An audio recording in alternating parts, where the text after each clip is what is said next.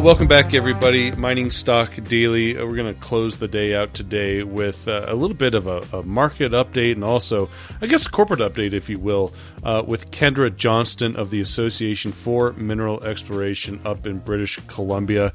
Uh, longtime listeners of the podcast will know uh, my uh, love for that organization and my involvement for the last few years and we uh, will be heading back up there to Vancouver, BC, uh, this winter for the roundup. Uh, more about that here in just a little bit. But first, Kendra, it's good to have you back on the podcast.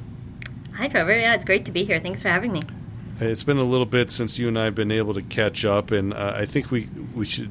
I would love to get your thoughts here, uh, general thoughts on not necessarily your market thoughts, but really let's talk about the the technical aspects of exploration right now, given the backdrop of the market. Um, you know, what are you hearing from the ground there, and, and from your your partnering companies with the with the association about the challenges of exploring right now? Any sort of general themes you're hearing? Mm-hmm. Yeah, so this year has been a really interesting year from a market perspective. Um, you know, started off really strong has weaned off with you know inflation raising and all those things, and and it's become really hard, obviously, to finance commodity prices and whatnot. So. Um, you know, you would think that that has a really strong effect on, on mineral exploration, and, and it does. But at the same time, we're still hearing a lot of excitement from members, and, and there were a lot of people who financed, a lot of companies who financed last year or early in the year, and we're really able to hit this year strong. So you know, with everything going on in the world, which is you know very complex and and um, and a little bit worrisome and scary right now from a, a, market perspective, there's still a lot of energy here in BC and a lot of uh, really great results that we're seeing from the field. From an on the ground working perspective, it's uh, you know it's always a challenge and, and we're getting more and more complex um, as we focus more on critical minerals key theme um, you know we're looking to the future and, and the types of things that we're going to need and and that's a, a really um, interesting and, and uh, deep space right now with everything going on both at the federal and the provincial level uh, we, we, we've seen, at least in the United States, the federal government kind of step in and support a, a couple projects within that critical mineral space. You know, up in Canada, what are, what are we seeing? Any sort of news that people should be watching for? Maybe even type of uh, policy uh, debates or ideas that are being presented up there. Yeah, so there have been a lot of uh, cross border conversations between uh, the federal Canadian government and the, the federal US government, um, and some a lot of collaboration, which is really positive to see. And I mean, you know as well as I do in this business, we are definitely cross border, right? Our investors and our projects cross borders all the time. We, we cross to explore, we cross to promote, all of those things. And, and so to see that collaboration at the government level is a, a really great thing to see. Um, on the Canadian side, the federal government last year invested $3.8 billion into critical minerals. Uh, and that goes towards everything from foundational geoscience to infrastructure to get to some of these uh, mine sites that are perhaps a little bit more remote, um, to studies of, of how to explore and uh, extract uh, minerals and metals that aren't perhaps are the normal ones that we know a lot about. Um, provincially, we've seen some really great critical mineral strategies coming out from Ontario and Quebec. We saw the new federal uh, critical minerals tax credit, which includes copper as well. There's a 30% tax credit for anybody who's working on a copper project or exploring for a copper project. Um, so that, of course, with British Columbia, that's you know the major uh, metal that we're exploring for in BC. So that's a really, really big assistance to uh, to many of our members. And then in British Columbia, they're just working on a critical mineral strategy now, and, and I think that we'll see that roll out hopefully early in the new year. Uh, so I think there'll be some exciting things coming and, and exciting announcements from the provincial government. Where does this leave the precious metals exploration sector, specifically gold? I mean, I know silver can kind of mix, you know, cross borders there.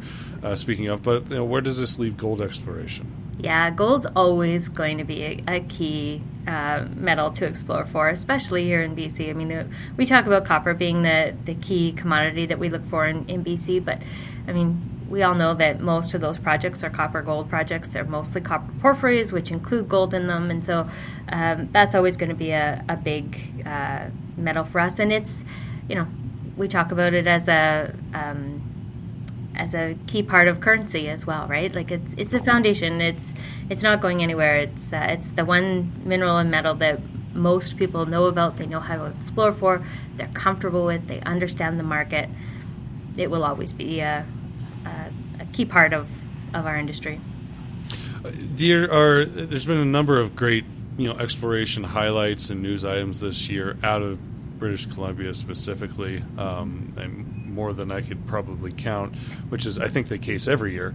Uh, however, I'm just kind of curious, what has the highlight for the association been this year? What have been the priorities set by you and the team? What have you been tackling, and you know what are some of the updates on, on, on those endeavors? Yeah, that's a great question. There, there really has been a lot going on, and I think that's sort of the, the post COVID, and fingers crossed, it's actually post COVID. Um, run up to all these things that are, are now changing, right? There was so much focus put on healthcare as there should have been over the last couple years, but now everybody's back into their normal groove, and all these policy updates that um, we didn't see over the past couple years are, are coming home to, to roost as it is. So uh, there's a few things that we've been really excited about. The number one priority for our members that they ask us to work on is permitting. It's always permitting. Permitting timelines are slower than we'd all like to see. I think we can probably say that in every jurisdiction, but um, here in BC, we've we've uh, managed to get some funding.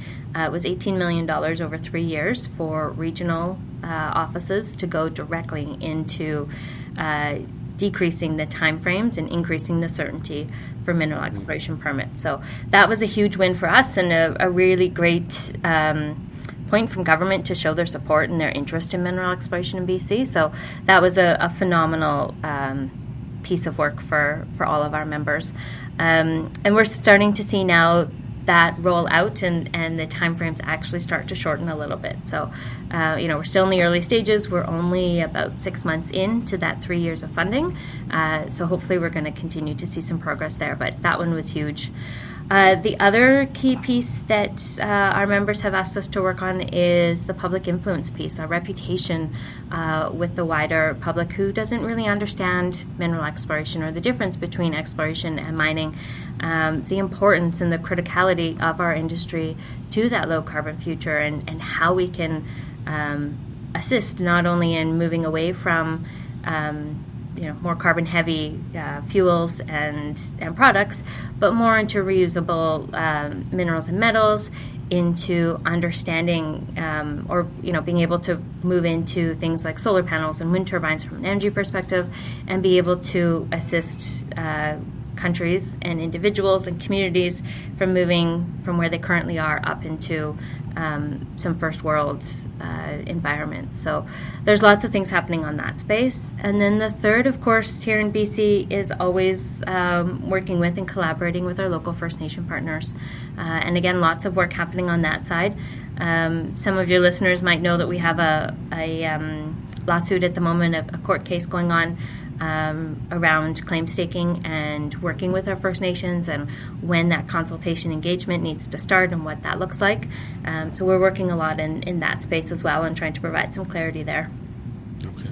Uh, let's break down this permitting. You mentioned you have started to see some early success. It hasn't been too long, but can you can you break down like a, great example, a perfect example of how we're seeing some of these timelines get cut?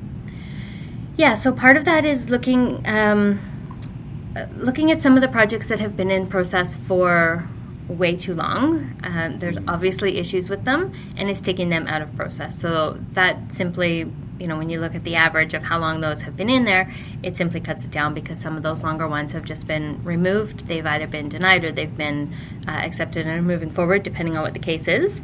Um, but the other thing that they've done is that there's a number of regional offices around the province and they've started doing uh, what they're calling a batching process. And so permits are coming in at specific timeframes, usually around the first of the month, and then the permits that have been collected by that time frame are being spread out across the province, and so it allows them to um, use their their human resources um, to make sure that all of those permits are being addressed as quickly as possible, and they're trying to turn them around in that first month uh, to get them back to the proponent and out to the First Nations for consultation. So um, that's a really great step to be able to hit the ground running and know that there's been action right away in the permit.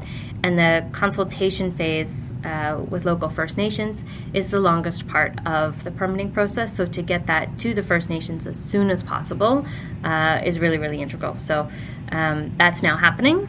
And we're um, being able to turn some of those permits around quite quickly in areas where um, where the First Nations are quite familiar with mineral exploration and supportive of the work that's happening, and, and they know the companies because the companies have been out and engaged on the ground already. Uh, so let's uh, the, the, exciting news out of the association, as it is usually this time of year every year, is registration mm-hmm. is now open for Roundup, which will be late January, early February, four or five days there, I believe, mm-hmm. uh, in Vancouver. Talk about the theme this year with Roundup. what's going to make this year different? Well, last year was quite interesting, so I think that's the easy one. But you know, in general, what's going to make this Roundup different? Yeah, last year was definitely an interesting Roundup, but um, so thankful to be able to, to, have done that one in person and uh, to see yourself and, and, many of our members back out was a, a great, uh, great joy for me. Uh, but this year, hopefully, uh, more joyful with more people in attendance this year. We're back up to a full Roundup conference, which is uh, so exciting to be able to say. Um, you're right, it is five days. We're starting on January 22nd with our Discovery Day, which is our family friendly day. Um, everybody is welcome to come out and bring their kids, bring their grandparents, bring their neighbors, whoever that is, uh, and share the passion of what we do in mineral exploration with those around them. Um, we then go off into our uh, icebreaker later that Sunday and then um, really kick off on the Monday morning, January 23rd. Um, we've got four full days of technical talks. Um, we've got 60 companies. Uh, we are sold out in our core shack. We've got our project generators and our prospectors uh, hubs and tents back this year. Um, poster session up for all four days this year. That's a first for us. Uh, usually they're up on the Monday, um, so people will be able to come in and read about the science and the great uh, new innovative research that's happening at the university level and the government level. Um, so lots of great things happening. Of course, all of our keynote sessions are back as well. Um, our awards gala, which you know you are intimately familiar with as well, Trevor, uh, as our MC for that event. So um, it's going to be a really great year. I'm really looking forward to seeing everybody. And, and sorry, you asked about this year's theme, which I forgot, is critical to our future. And so really hitting home those points of how we're critical to the economy, how we're critical to communities, we're critical to the energy transition, and we're critical to everything we do to be able to move forward uh, as a society productively and, and responsibly. Uh, I know last year uh, getting this off the ground in person was challenging, and it, mm. you weren't without probably some constructive criticism on it. Uh, and I think I told you that I give you kudos for saying we're going to do this within the parameters that you know is appropriate with the uh, restrictions and you did it and so I, I was super proud of you and your team for making sure that it happened in person. But it wasn't the same. There were some things that just weren't the same and we know that. Yeah. uh, but some of those things that necessarily didn't happen last year such as the big networking events yeah. are going to be back this year. They are indeed going to be back this year. We've got uh, bc night and our regular band booked uh, we've got all of our happy hours happening uh, in the exhibit hall, which is great. That was one of the the biggest uh, disappointments last year, I think, for people is that they, they couldn't have that networking and that beer social uh, in the exhibit hall after the, the long day of uh, of exhibiting. So yes, all of those social events are back and in full swing, and uh, yeah, we couldn't be more thrilled about that. Yeah, I'm very excited to, to I think back to normal. Yeah, Maybe normal. the sub theme will be back to normal. we can make that happen. uh, so, everybody, if you're interested in attending, the uh, the website is roundup.amebc.ca. You can find the registration information there. Uh, I will be there once again, uh, with a number of events and also conducting interviews. Uh, Kendra will be catching up probably once again here later this year with some more updates from Roundup and the association. But until then, uh, best of luck and thanks for joining us today. Thank you. Great to see you. The information presented should not be considered investment advice. Mining Stock Daily and its affiliates are not responsible for any loss arising from any investment decision in connection with the material presented herein. Please do your own research or speak with a licensed financial representative before making any investment decisions.